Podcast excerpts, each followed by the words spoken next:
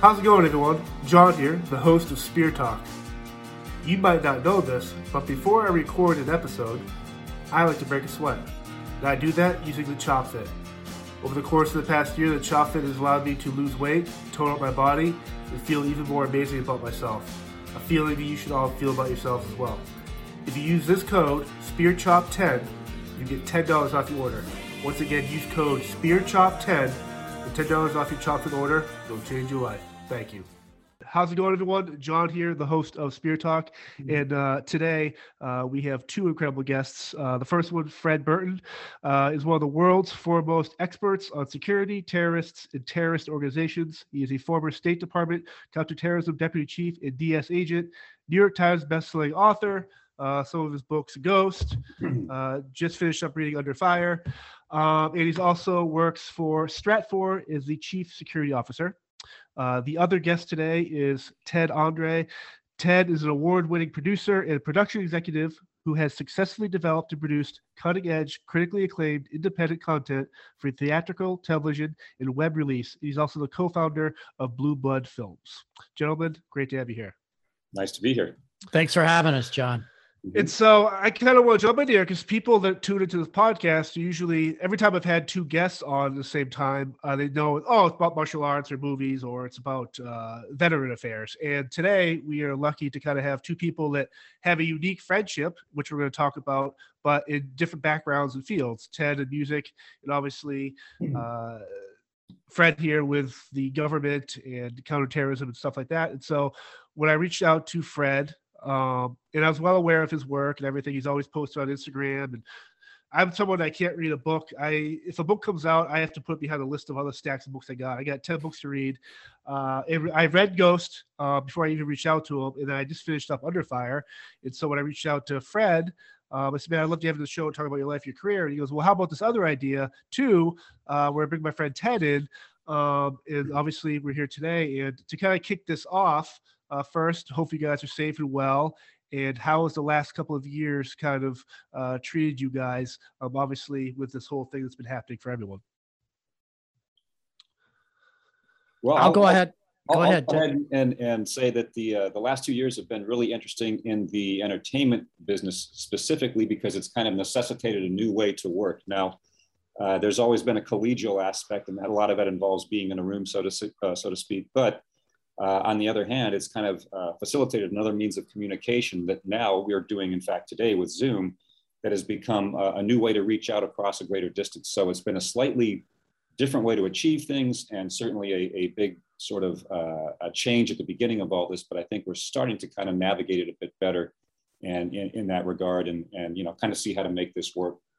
Right from my end, John, uh, you know, when you write books, it's a lonely business, uh, and that's just fine with me. I, I don't I don't mind the loneliness of um, of uh, the actual craft of putting a story together, the research. That's really what interests me. So, but you know, I live down here in Texas, and Texas has been hard hit hard with COVID, um, and you know, certainly the public safety community, which I'll always be a part of in in my mind, uh, has been hit extraordinarily hard, and healthcare and so forth. So I think we're all just hoping that we can claw our way out of this and have some degree of normalcy at some point in time. Uh, to start with you, Fred. Obviously, bad guys and bad people and bad with bad intentions, they're not COVID or pandemic or whatever is not going to slow them down. And so, for someone like you who always has the foot on the gas in terms of always want to make a difference and it just kind of get some of these these bad entities out of there how do you kind of navigate the idea that you might be stuck at home or you can't do as much traveling or speaking or networking as you normally do yet the bad guys are out there they don't care. They don't even care about laws and rules? Yeah i think it's an interesting uh, question john and uh, i'm as you were asking me that question i'm thinking through my mind uh, you know all the dhs fusion centers that are around the country the fbi joint terrorism task forces and i have several friends and colleagues assigned to a lot of these, the CIA's counterterrorism center, and and so forth. And I I think we forget at times as a nation uh, the work that's done in the shadows in the intelligence community, uh, and their battling the same thing everybody else is COVID, COVID in the family, whatever. And um, then, of course, you have, uh, you know, our embassies and consulates scattered around the globe that are really, really on the front lines of, of danger and historically have always been, you know, suffered a lot of tragedy. So um, it's an interesting time that we live in, you know, with the pandemic. And, you know, probably if you look at this strategically, we haven't experienced anything like this in the world since the world changed on 9 11 and right. uh, you know now we now we're stuck in the midst of this global pandemic now i totally understand the need for people like yourself and these agencies to operate in the gray area whether you're undercover work whether you are taking down a terrorist whatever you're doing in this world we need men and women to do this job and but for i also see where people like someone like ted and i who are the outside looking in are like okay, we get it, but how much can we trust the government to do the right thing? Or like what sides it play? And I know it's like this crazy espionage hmm. and Hollywood and TV is always like, oh, the government's bad, this, that. But for you to actually be in that world where how detrimental is that when people as a collective whole, whether it's a small group of people, um, are like, oh, I can't trust the government. They're spying on me, or maybe they're targeting the wrong people. It's is that ever bother you to do your job? No, it never bothered me, John. The uh, you know uh, political administrations come and go every four years. Uh, as uh, you know, from my perspective, uh, we still went to work every day. Uh, it never really mattered politically who was in the White House. It's much like any other protection detail. we all, everybody had a job to do, and and everybody does their job quite well.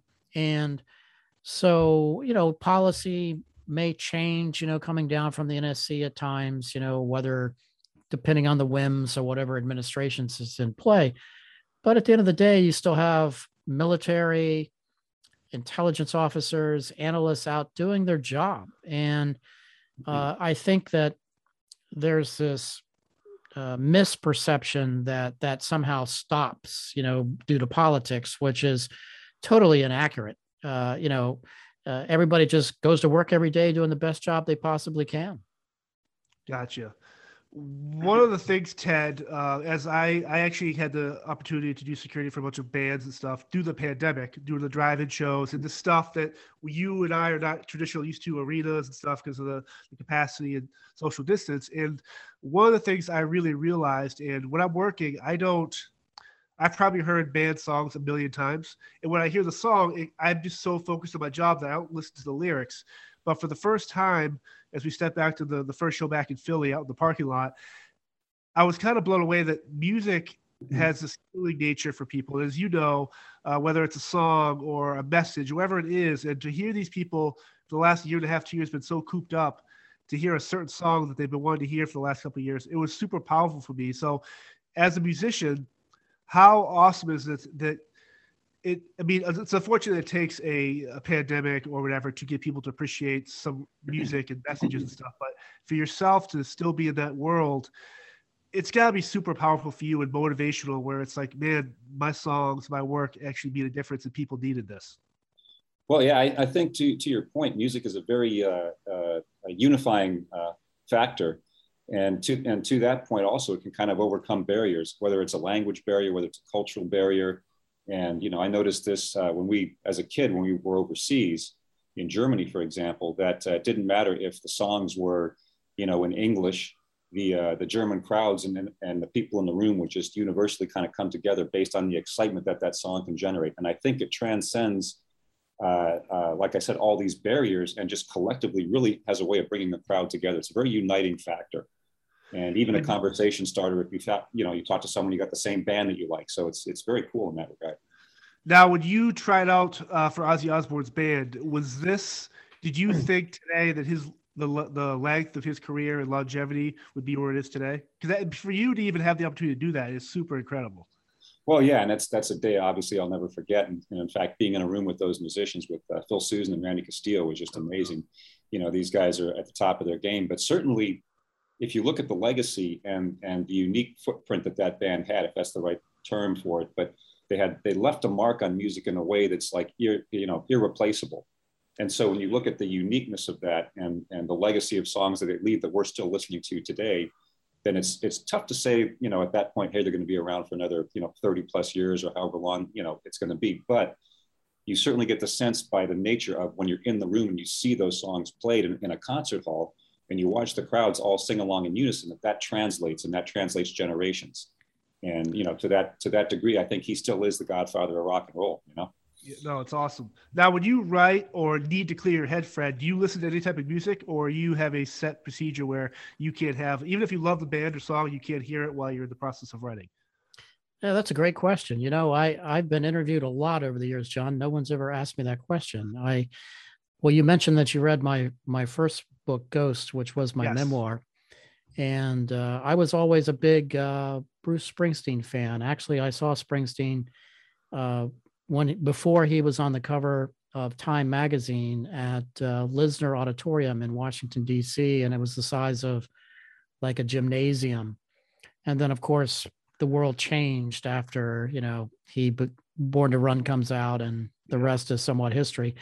Uh, I also saw um, uh, Elvis in 1976 uh, at uh, the Capitol Center, the old Capitol Center in the D.C. area so, uh, you know, he was he was uh, I think he passed away shortly thereafter, a couple years later, but you know, he still could sing and he only sang for about an hour and it was pretty neat to just be able to see him as well. So, you know, I always listened to, you know, as a product of the 60s growing up in the 70s, you know, um, I listened to a lot of music in those days, uh, you know, from the Beatles to the Rolling Stones to the Allman Brothers, Marshall Tucker Band. Um, so I'm I'm I like looking back. Ted and I talk about this all the time, and mm-hmm. um, Ted's working on an unbelievable music project himself. But the history of some of these bands and how they just rise like a meteor and then in many ways crash like the Lynyrd Skynyrd band to me is is um, just very unique. Yeah, yeah. Let me add one thing to Fred's pointer because he brings up something that's that's fascinating. And since we're talking about this time frame, so the project he mentioned is something I'm developing uh, on the Alice Cooper band called Billion Dollar Babies, and oh, we've yeah. got uh, you know we've got both Shep and Alice uh, on board, and essentially, and this is a true story. So the band is out, uh, uh, you know, trying to make a name for themselves and gradually getting a bit of steam, but somehow Shep gets a deal to move them into Greenwich, Connecticut, into a 50 room manor that is haunted by the ghost of Clyde Fitch, who's a Broadway playwright. They move into this place and record billion dollar babies. And one of the things you can probably speak to in the music industry is, is when you're creating, if you're in a studio and you're not getting the right vibe, you'll go to another studio. You know, you'll shift location. So in this case, they came into Greenwich into this manor and created the work that really, really changed the whole industry. In fact, they went from this sort of concert show industry at the clubs to the arena industry. And they surpassed the records of the Rolling Stones in the early 70s too, based on the success of that. So it's, a, it's an amazing true story of how they really came together and got that, uh, that creative work done. I just love the friendship between Shep and Alice because the first time I met them, I was in, I was doing press for Nickelback and we are in Paris, and I hear because Alice's voice for me is very I can pick it out of a crowd. Like I love his music, I love all that. And I heard like, man, it sounds like Alice Cooper, but this is way too random. Like we're in a dimly lit hotel lobby bar. Like there is no way. And sure enough, I'm looking over and uh, Chad, the singer of Nickelback, goes, "No, that's Allison and Shep." And that's the first time I had heard who Shep was because I wasn't. I'm not. I know enough people in the music industry, but I don't. I'm not that guy. Mm-hmm. That's like, oh, that's Shep. That's uh, that's whoever. Sure. I don't. Uh, and but getting to talk to him and the both of them, it's like that friendship is so surreal in this day and age where friendship is so important um, and the trust you have in one another. Uh, which kind of leads me, oddly enough, is people are going to be wondering why is Fred and Ted on here? And Fred, I kind of want you to kind of jump in here about your friendship and how you, what in your life led you to Fred. Sure, it's uh, well, you can't make some of this stuff up at times, John and Ted, as as you know. Uh, I wrote a book uh, a few years ago called uh, "Chasing Shadows," and uh, it's the story of um, the 1973 murder of uh, an Israeli military attaché in Chevy Chase, Maryland, my um, my old stomping grounds, and um, Colonel Joe Alon was the victim in this case. He was a hero of the the state of Israel. He was actually one of the founders of the Israeli Air Force, and and he's in a very key role in Washington D.C. and in a very unique time in history with uh, great power competition events transpiring in the Middle East. Of course, you're in the height of the Cold War, and he comes home from a party and he gets murdered in his in his car, and uh, the family is flown back home the next day. I actually went to high school with um, Colonel Alon. I call him Joe, Joe's uh, oldest daughter. And so, in putting the story together, it's it's uh, one of these kinds of cases that that took me 37 years to solve. Uh, I'm a bit persistent, but uh, uh, I actually um, reopened the case formally when I became a special agent and did what I could during that time period. But we had so much chaos in the world with hijackings and embassy bombings that it was just impossible to do a lot of work. So the book came out, and um, lo and behold, about a year and a half ago now, um, I get a contact uh, out of the blue by Ted, and Ted said, "Hey, you know, I uh, my father knew Joe Alon." Um, and uh, I've come across some information that you might find is helpful. And of course, you know that, you know, I I immediately seized upon that, and now I'll toss it over to Ted. Yeah, and so this and the way that this came together is a very uh, uh, interesting organic story in itself. And uh, I knew a little bit about what Dad did, but growing up in that environment, as you probably, as you both know, you can't speak about your work. So you get used to the fact you can't really ask dad what he does, but he had an office in the Pentagon. We moved frequently. He spoke a lot of different languages, was highly skilled, and uh, came out of MACV-SOG, which is a very elite special ops group. So, and we had that plaque, in fact, all over our house, that the emblem with the skull on it. So from the early age, I can't ask him too many questions, but I did know there were some very interesting elements to that line of work. And I remember one day specifically going into the Pentagon, uh, through all the security checkpoints all the way back into the to the you know deep into the place. And the one room that always left an impression on me was the one that was like a cement tunnel almost. There were no right angles. And it was like just being inside this this uh, uh, structure that was very very uh, very very solid. And the papers on dad's desk were either flipped over or had top secret st- uh, stamped on them just like something out of a movie. So later on and this is you know towards our, our last conversations that's when dad had said look see if you can help figure out who killed my friend Joe Alon. I'm like, okay, so so give me the information on that. And he gave me some specific details on the matter. And essentially, you know, some of the broad strokes are that he and Joe were involved in some very high level operations, which Fred has helped to sort of shed light on based on the handwritten journals my father kept during those days, which I now have. And, wow. uh, you know, a lot of this, it, it's, you know, what the two of them did together and essentially the group that came after Joe, and this is what I heard just straight from my father, also called out uh, that same threat on our family. And that was relayed to my mother through a series of phone calls. And so some of this information is what I brought to Fred and said, why don't we try to connect some of the dots? You know, Fred, you'll know this space very, very well because you've written a book on it. I can provide what I know. I can help go through the journals and help decode some of this.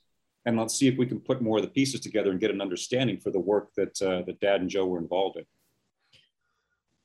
And John, just to to for your listeners' understanding of this of these connections, uh, you know, you have two warriors, two men in uniform, one with the Israeli government who was a hero of the Israeli Air Force, his family murdered in the Holocaust. You have Ted's dad, who, you know, quite frankly, is uh, a hero in the in the US military. They're at the Pentagon. They're collaborating together in trying to keep both of our nations safe. The state of Israel, you know, certainly uh, is always under constant threats, and the US. And so that interaction of those two people to me is just fascinating because of the the time period that this was taking place. But more importantly, what struck me when Ted first reached out to me and I, I want to say this is, you know, Ted's dad's dying wish was to try to get to the bottom of this, to try to find out what happened to his buddy who's murdered in 1973. So this is also a man who can't forget, and he wants some sort sense of closure and justice and, mm. and so forth. So for me, as as a father uh, of and Ted following his dad's dying wish to try to get to the bottom of it is just amazing in itself. And um, that's what really brought us together.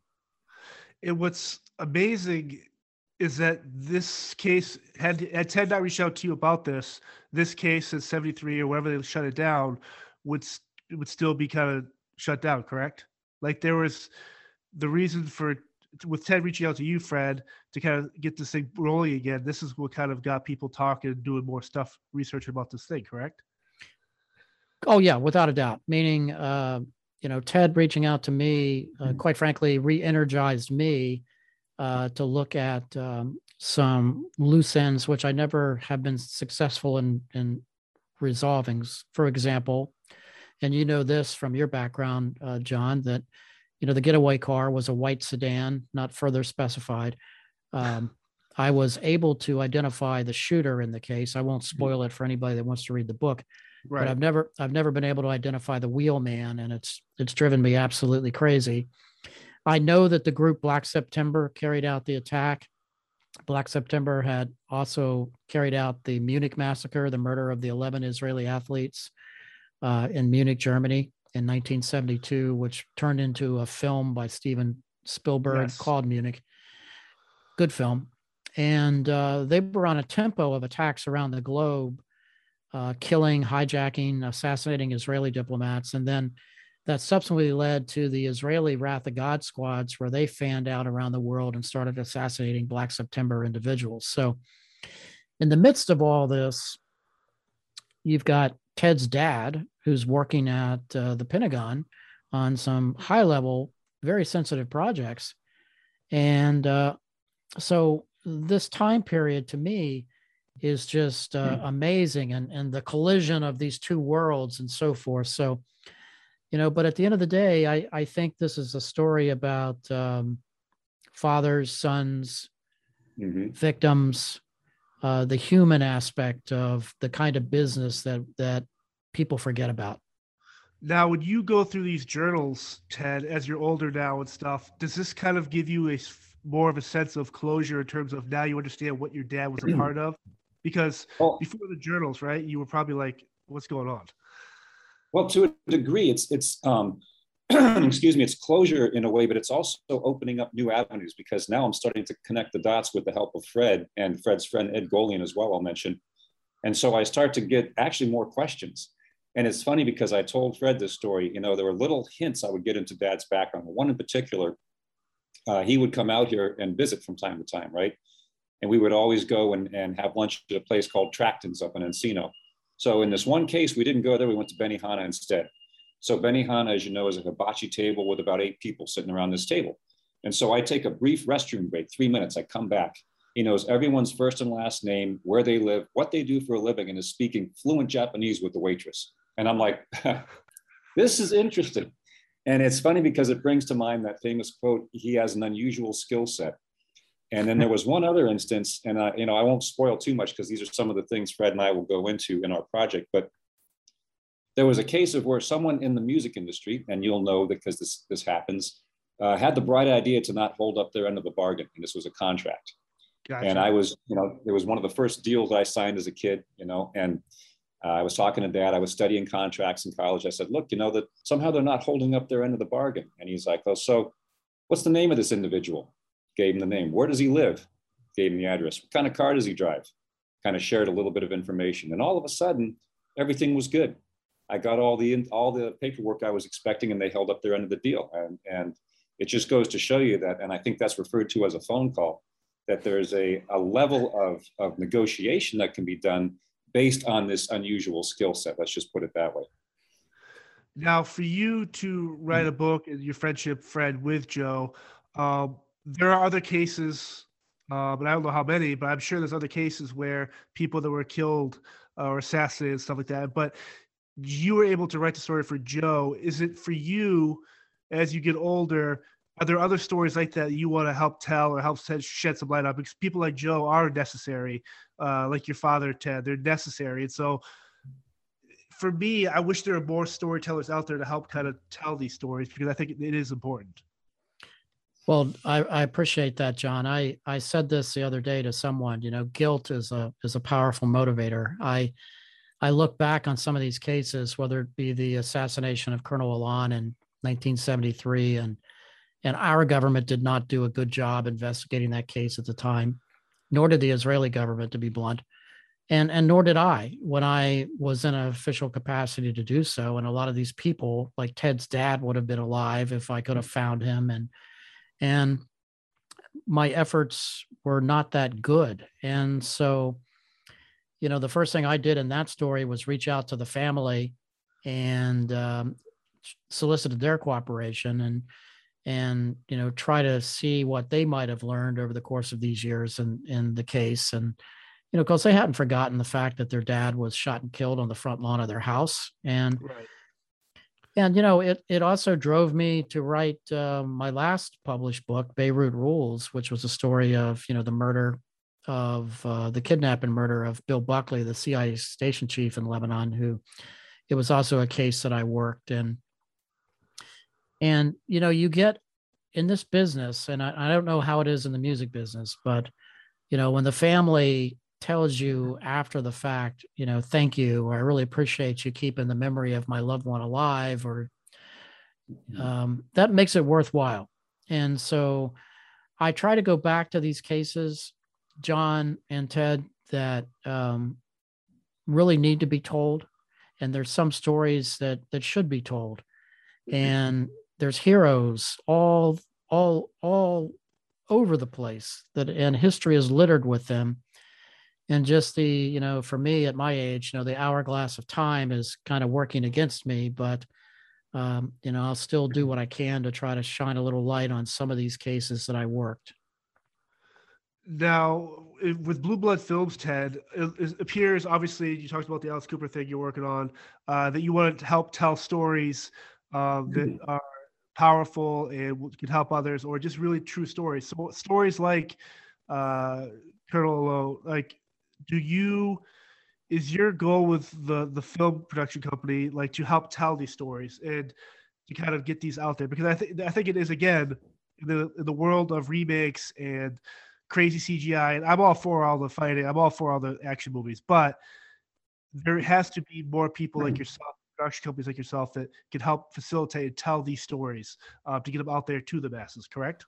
Yes, and I think to your point, it's the level of authenticity that I strive for, and it's you know.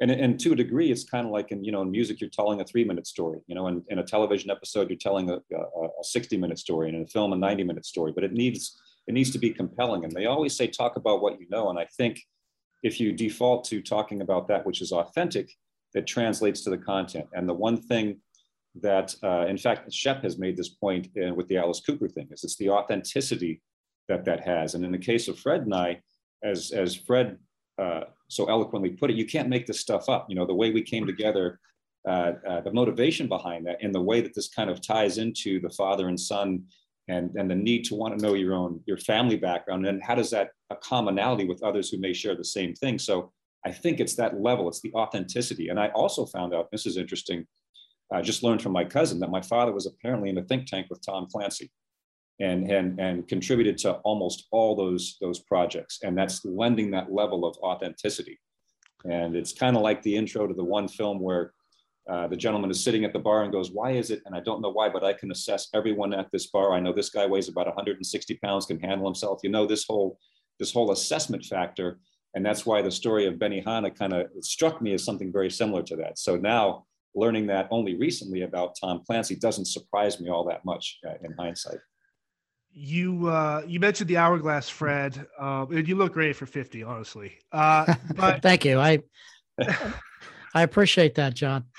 Uh, and but with the hourglass, I know you've read, you mentioned in your books uh, this idea of this little book you carry with you with names that are uh, people that you've wanted to capture. I mean, obviously that's the right word, but people that have been a part of mm-hmm. your life for the wrong reasons that you want to get take them off the list. You've been fortunate enough to take names off and add names on there. But as you get older, is there a do you ever look back where you're like man I, I, man, I wish i could have got two more of these names off yesterday or is it a regret thing for you or is this a thing where you can only do as much as you could now with social media and technology today improving maybe you can get some of these people mm-hmm. again or whatever but do you ever have regret when it comes to like hey i wish i could get all the names on this list all the time i mean i i think about that probably john uh, every day Wow. Uh, literally, uh, how I probably could have done more when I was in an official capacity to do so.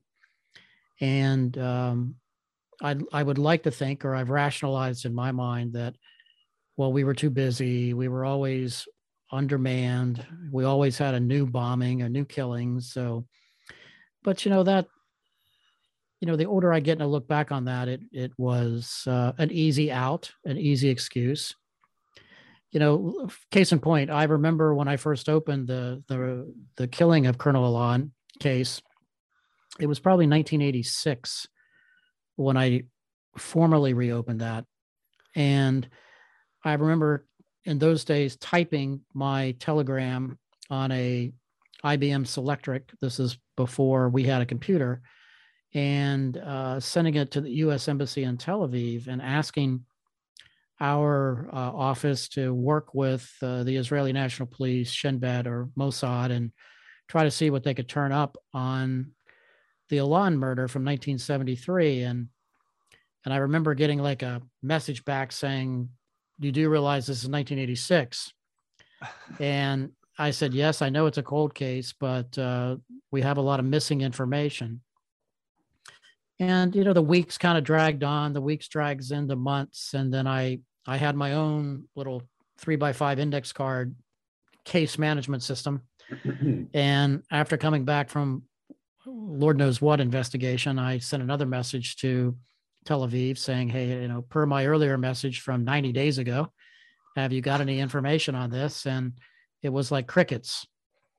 And I finally got a note back, and basically they said, the embassy came back and said, you know, nobody here has any information pertaining to the case. And it was like clearly nobody wanted to work on it or nobody wanted to try either. And and so um, that was kind of like the status of how a lot of these cases were worked throughout the 60s and the 70s and even well up into the late 80s. You know, it it was just the way we did business. So there were so many cold case major attacks John and Ted that it was just you know truth the the truth into a lot of them still hasn't been told and the details surrounding murders of our US ambassadors and employees around the globe at times there, there's many unanswered questions that remain today from a lot of these attacks that happened in the 70s with obviously with the you guys are still trying to figure out who the wheelman is and the, the black september stuff. Uh, one of our listeners kim d was wondering are you ever afraid of a retaliatory attack from one of these groups? Or how active are these groups still that are, are, are actively aware that you and ted are not only putting out something that's going to tell the story but still trying to find this wheelman well, I'm not concerned. Uh, I I think that uh, you know groups like the Black September are pretty much all been neutralized and eliminated by the uh, Israelis uh, over the course of time, and these are all old people now, old men mostly. Uh, though they did have a couple females that were associated with the group, uh, they've either rehabilitated themselves and and got real jobs, uh, or they've all passed away, and and so I'm not. I mean, I don't think about that. I, by the nature of my my life and so forth, I'm I'm cautious. I'm very situationally aware, and um, you know, down here in the great state of Texas, you can carry as many weapons yeah. as you want. so, you know, um, but but I'm not. Gotcha. One of now for me, Ted. I'll start with Ted here when the when something like Benghazi first happened, there was so much anger and questions, hmm. and when something like that happens for you, Ted, and i will preface this: you and I on the outside looking at what this is, friends in the he knows like the workings of the of stuff. So, what is your first reaction? And like like me, were you kind of just so bad that you do love this country, you love what it stands for, what it's good and bad, whatever it is, you still love America. When something like that happens, is do you feel like your anger, like mine, was misdirected because you were just so angry and maybe you just didn't understand what really happened? Well, there's always there's always an element of anger or any kind of an emotional response is always going to be rooted in, in reaction rather than looking at assessing the facts. And then to your point, also depending on where the facts and, and I use that in air quotes here come from, right. is going to determine on on the angle of that. And everything seems to have an angle, if you will. So I think it's good to be judicious and really look at things in a measured fashion, despite the circumstances that may be elevated and assess based on actual, you know, trying to gather knowledge. And I think from as many sources as you can.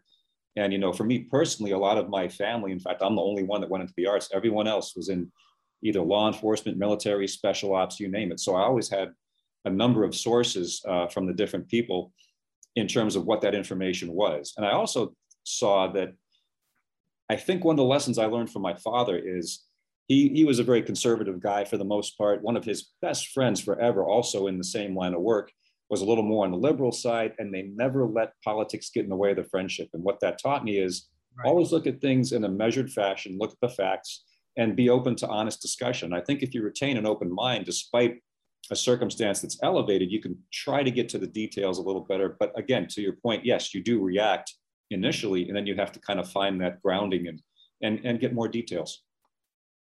Right.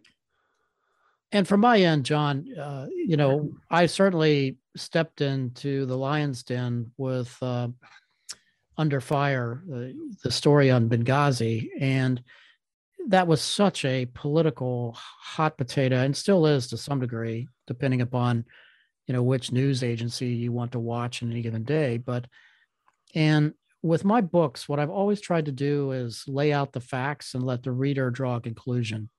And, you know, heck, there's a heck of a lot of more smart people out there than me that, uh, you know, are reading these kinds of stories and trying to make sense of some of these problems. And, and so for me, you know, the Benghazi story was my motivation for that is we had five young State Department special agents who I was once one of those many, many years ago.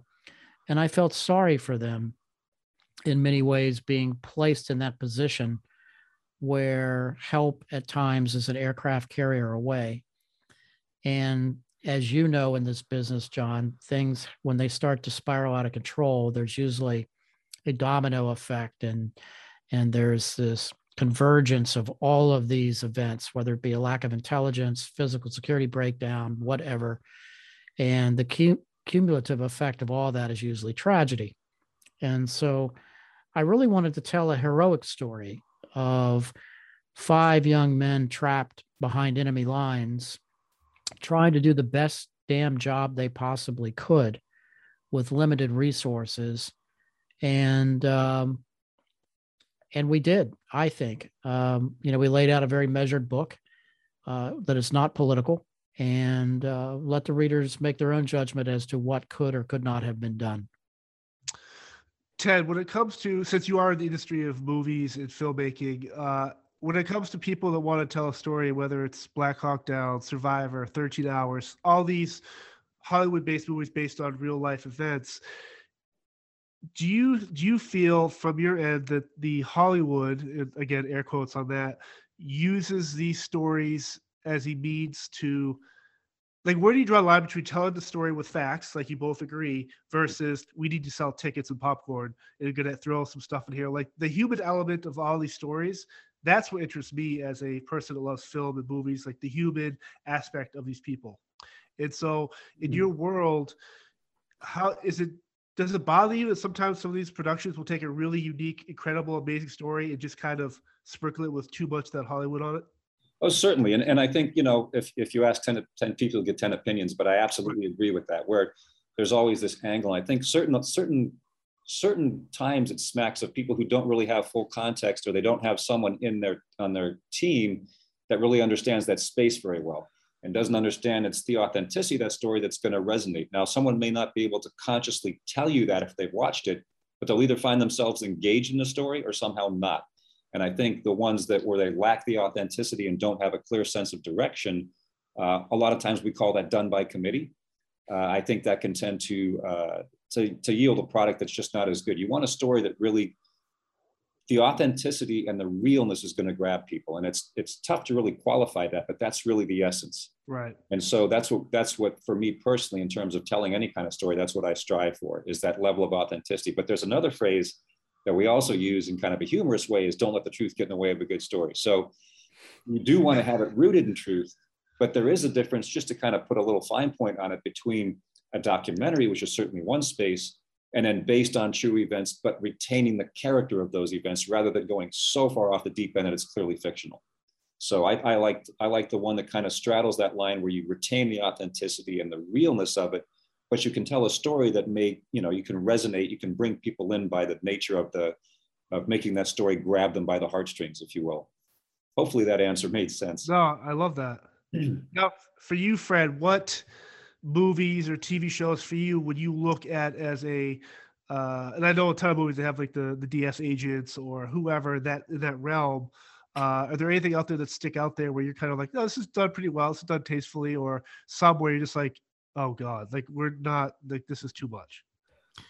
Uh, well, first, uh, I'm I'm a big Bosch fan. Uh, oh, I think the TV series Bosch. I was fortunate enough to have toured the set where that was uh, filmed and and uh, hosted by the LAPD Hollywood division, uh, which was a true honor and mm-hmm. just wonderful people. And the the folks on the set could not have been more pleasant and gracious and and so forth, which was amazing. I think Titus Welliver, the the actor there, plays a perfect old burnout homicide cop uh, I'm a big fan of uh, FAUDA, oh, well, which which follows uh, an Israeli undercover team uh, into uh, the West Bank and so forth. And um, I also really really like the series Tehran. And uh, if you haven't watched it, you need to. It's great. It it centers on uh, the Israeli Mossad, uh, you know, looking at the Iranian target and doing battle in the cold in the in the shadow war with uh, the Israeli um, intelligence, I mean the Iranian intelligence service, and so I think that's very tastefully done. Uh, there was a French um, series called The Bureau, and it's really amazing tradecraft wise if you watch that because um, the acting superb, the plots are just right. current and and so that's very well done as well for you ted if you want your company wanted to go in and do a story on say uh, secret service or D, dea atf whoever it is what is the protocol in terms of do you have to reach out to their uh, i can't think of the word their their counterpart over there where it's like hey you could talk about this you can film certain stuff like this is there like a thing where you have to kind of straddle the line in terms of what you can tell about a certain story well, for me personally, I would want to engage someone who really knows that. Case in point here, as soon as I heard about uh, Colonel Alon, uh, my first go-to was let me do a little research. I found Chasing Shadows and Fred, and this is the gentleman I need to speak with. So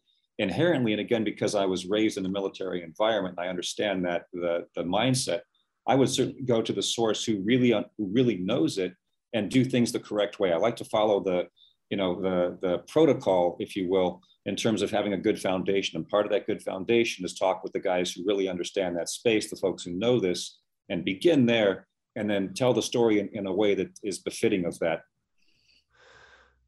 Now, for you, for for you, Fred, you know, this, uh, let's ask you this too, Ted. When you're having a bad day, whether it's creatively, you can't think, you can't write, you, your notes are garbage. What do you do to kind of reset yourself to kind of continue on like it like kind of go through that process because here i love note taking and i can't stress the idea of just writing notes down or just writing as a form of therapy for myself but if i'm trying to be creative for me to kind of stay creative, I have to kind of do play music really loud. Uh, listen to Cinderella uh, Peace Festival Russia really loud on YouTube, or watch a movie that I love, or something where I just had something complete 180. So for you as a author, um, what do you do to kind of reset yourself if you're having one of those days? Well, uh, you know, for me, I I always use the advice that my good friend Brad Thor gave me, who's a, a brilliant thriller writer. Uh, this is a job. You get up every day and you go to your job. So I try to write every day, every morning, uh, and uh, I religiously do that. And so even if I've got nothing to say, I always try to put some words on paper in support of whatever project that I'm working on or whatever article I might be writing at that moment in time. So that helps me just process mentally to to be able to stay in tune. And then of course, you know, I think it's important, especially when you get to my age, to you know to exercise and take care of your body. So I always make time to do that. And um, so those are the two things that I always strive to do each and every day. Right. But How about you, Ted? How do you kind of reset yourself if you're you're not feeling into it that day? Well, it's it's to a degree, it's, it's somewhat similar to what you do. You know, I I may uh, crank up my Marshall amp and play you know some loud guitar patch. I still play a lot of guitar. I'll crank up maybe some uh, some Slayer, Metallica, Bring Me the Horizons, one of the newer bands. It's really yep. cool. Uh, maybe watch an episode of The Sopranos to kind of you know get recalibrated. Uh, Pulp Fiction, that's a good go-to movie. Uh, Big Lebowski on another yep. level, that's terrific um, maybe an episode of uh, Sons of Anarchy, which is a great show. So, you know, it's some of these things to kind of just sort of reboot the brain or Equilibrium. I should point out that's another terrific movie with, uh, with Christian Bale. Yes. In about 2002. So, yeah, something now, like that. Now, for you, Ted, if someone, say 20 years down the road and someone's like, man, you got a Joe or uh, Ted has a great story to tell, uh, has, has lived a great life. I'd love to do a, a movie or a story on him would it be weird for you? And same thing, Fred, if 10 years down the road, someone's like, man, Fred writes all these great stories about other people, but let's write a book on Fred. What would your reception to both of those scenarios be? Starting with you, Ted. I would I would be absolutely open to that because the funny thing is we all look at our own stories and our own background as what we call normal. Right. to someone else, it may not be so normal. So when I share stories of like what my father did and the story about Benihana's and, and the Joe Alon thing, Oh, and then the other remarkable thing is when that threat was called out, and he said, you know, as long as my family's protected, they said, do you need protection, sir? No, I can handle these guys. So that to me is normal. But to someone else, they may go, wait a minute, that's kind of remarkable. So you never know uh, from an audience perspective what they're going to find engaging, but certainly speak about what you know. And I could certainly talk endlessly about some right. of the interesting things I saw growing up. So I think that would be that'd be a lot of fun. Awesome. How about you, Fred? Well, for me, having uh, written already my memoir, uh, I I uh, don't know what else I would say, but uh, I I have had the good fortune to appear in a few other books that people have either come across some of the old cases that I worked and referenced. Um, you know, some of the, whether it be the capture of Ramzi Yousef, you know, the mastermind of the first World Trade Center bombing, which, you know, quite frankly, I've gotten way too much credit for that, uh, and and other similar kinds of cases. So what I try to do now is I'm, I'm constantly helping either other authors or students that reach out to me for their PhD thesis they're working on on whatever topic when it's in the terrorism realm or whatever, asking me questions about, you know, that time period or space. And so I try to give back in that in that manner as well as best I possibly can. I can't help people get published. That's the challenge today. You know, it's right. uh it's tough to get published. And um, but i can't help them try to provide some guidance and mentor them as to some of the things i've learned over the time just you know living and being in this space. And john to your point you know one, one other thing to add here about uh, telling a story and, and that's kind of like and, and fred sort of inspired me in this regard is uh, the chasing shadows project that we're in the midst of developing now will weave in a big component of my father's backstory, and then also to a degree, sort of my experiences, uh, which are relatively unusual and unique in the music industry, and how these intertwined, and how does that, uh, how does a, a musician slash filmmaker team up with a former DSS agent and shed light on a cold case about a murdered Israeli diplomat? That's a pretty, it's a pretty interesting log line there, and so I think. Uh, to that effort, we're, we're making some good progress in sort of exploring that, and we have a you know some some really good people on the team that are looking into making that happen. It sounds like a one of those Mad Libs as a kid in the car when your parents would throw you to keep you from bothering the adults in the front, where it's like, give me a noun, give me a verb, and throw it together. And here, you guys are actually doing it. Now, is there a time? I don't know if you can really say much about it. It's great that it's active, but what's the timeline here? Like, is this going to be a, a release to streaming or a movie theater type thing? What's your goal here for this project? Well, the the, the goal here, uh, John, is to get the development team engaged and really turn this into a feature. That's that's sort of what we're looking at now. It could be that there's enough of a, a storyline there and some other aspects that we haven't thought of yet that could lend itself to serialize. But I believe the feature is the way to go. And and you know to to the, what Fred and I have discussed, how you tie this into the universal quest to know about your background, father son relationships, that whole thing, kind of like Road to Perdition in a, in a way. Yep, that's awesome.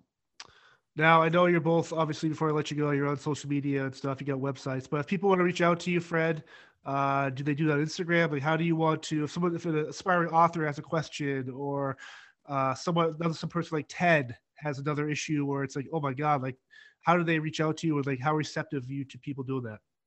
Oh, I I get uh, requests all the time. Uh, they can visit my website, which is uh, simple official fredburton.com. Uh, I'm certainly on Twitter and Instagram. And so there's a contact form on my website if somebody wants to reach out directly or or hit me up on social media. That's awesome. How about you, Ted? Yes, I, I, have an Instagram page, so that's that's certainly a way to reach out, and also at the the Blue Blood Films and my other company, uh, uh production Black Market Entertainment. So either of those or IMDb, I think people you know kind of find us through there. So yeah, any of those means is, is totally fine. I love it. Uh, this has been awesome, gentlemen. And once the project comes to fruition more, I'd love to have you back on again to kind of div, uh, dig a little deeper back into it. But uh, this has been a lot of fun. Thanks, John. Thank you, John. Very kind of you to have us on. No, thank you, gentlemen. And uh, we'll uh, talk soon. Thank you all for checking out this week's episode. Once again, I'm John. If you like what you heard and saw today, subscribe to our YouTube channel, find us on Instagram, Facebook, and Twitter, and check out our brand new merch store with hats, coffee mugs, t-shirts, other cool stuff coming down the pipeline. Again, thank you all for support. Be safe and see you next week.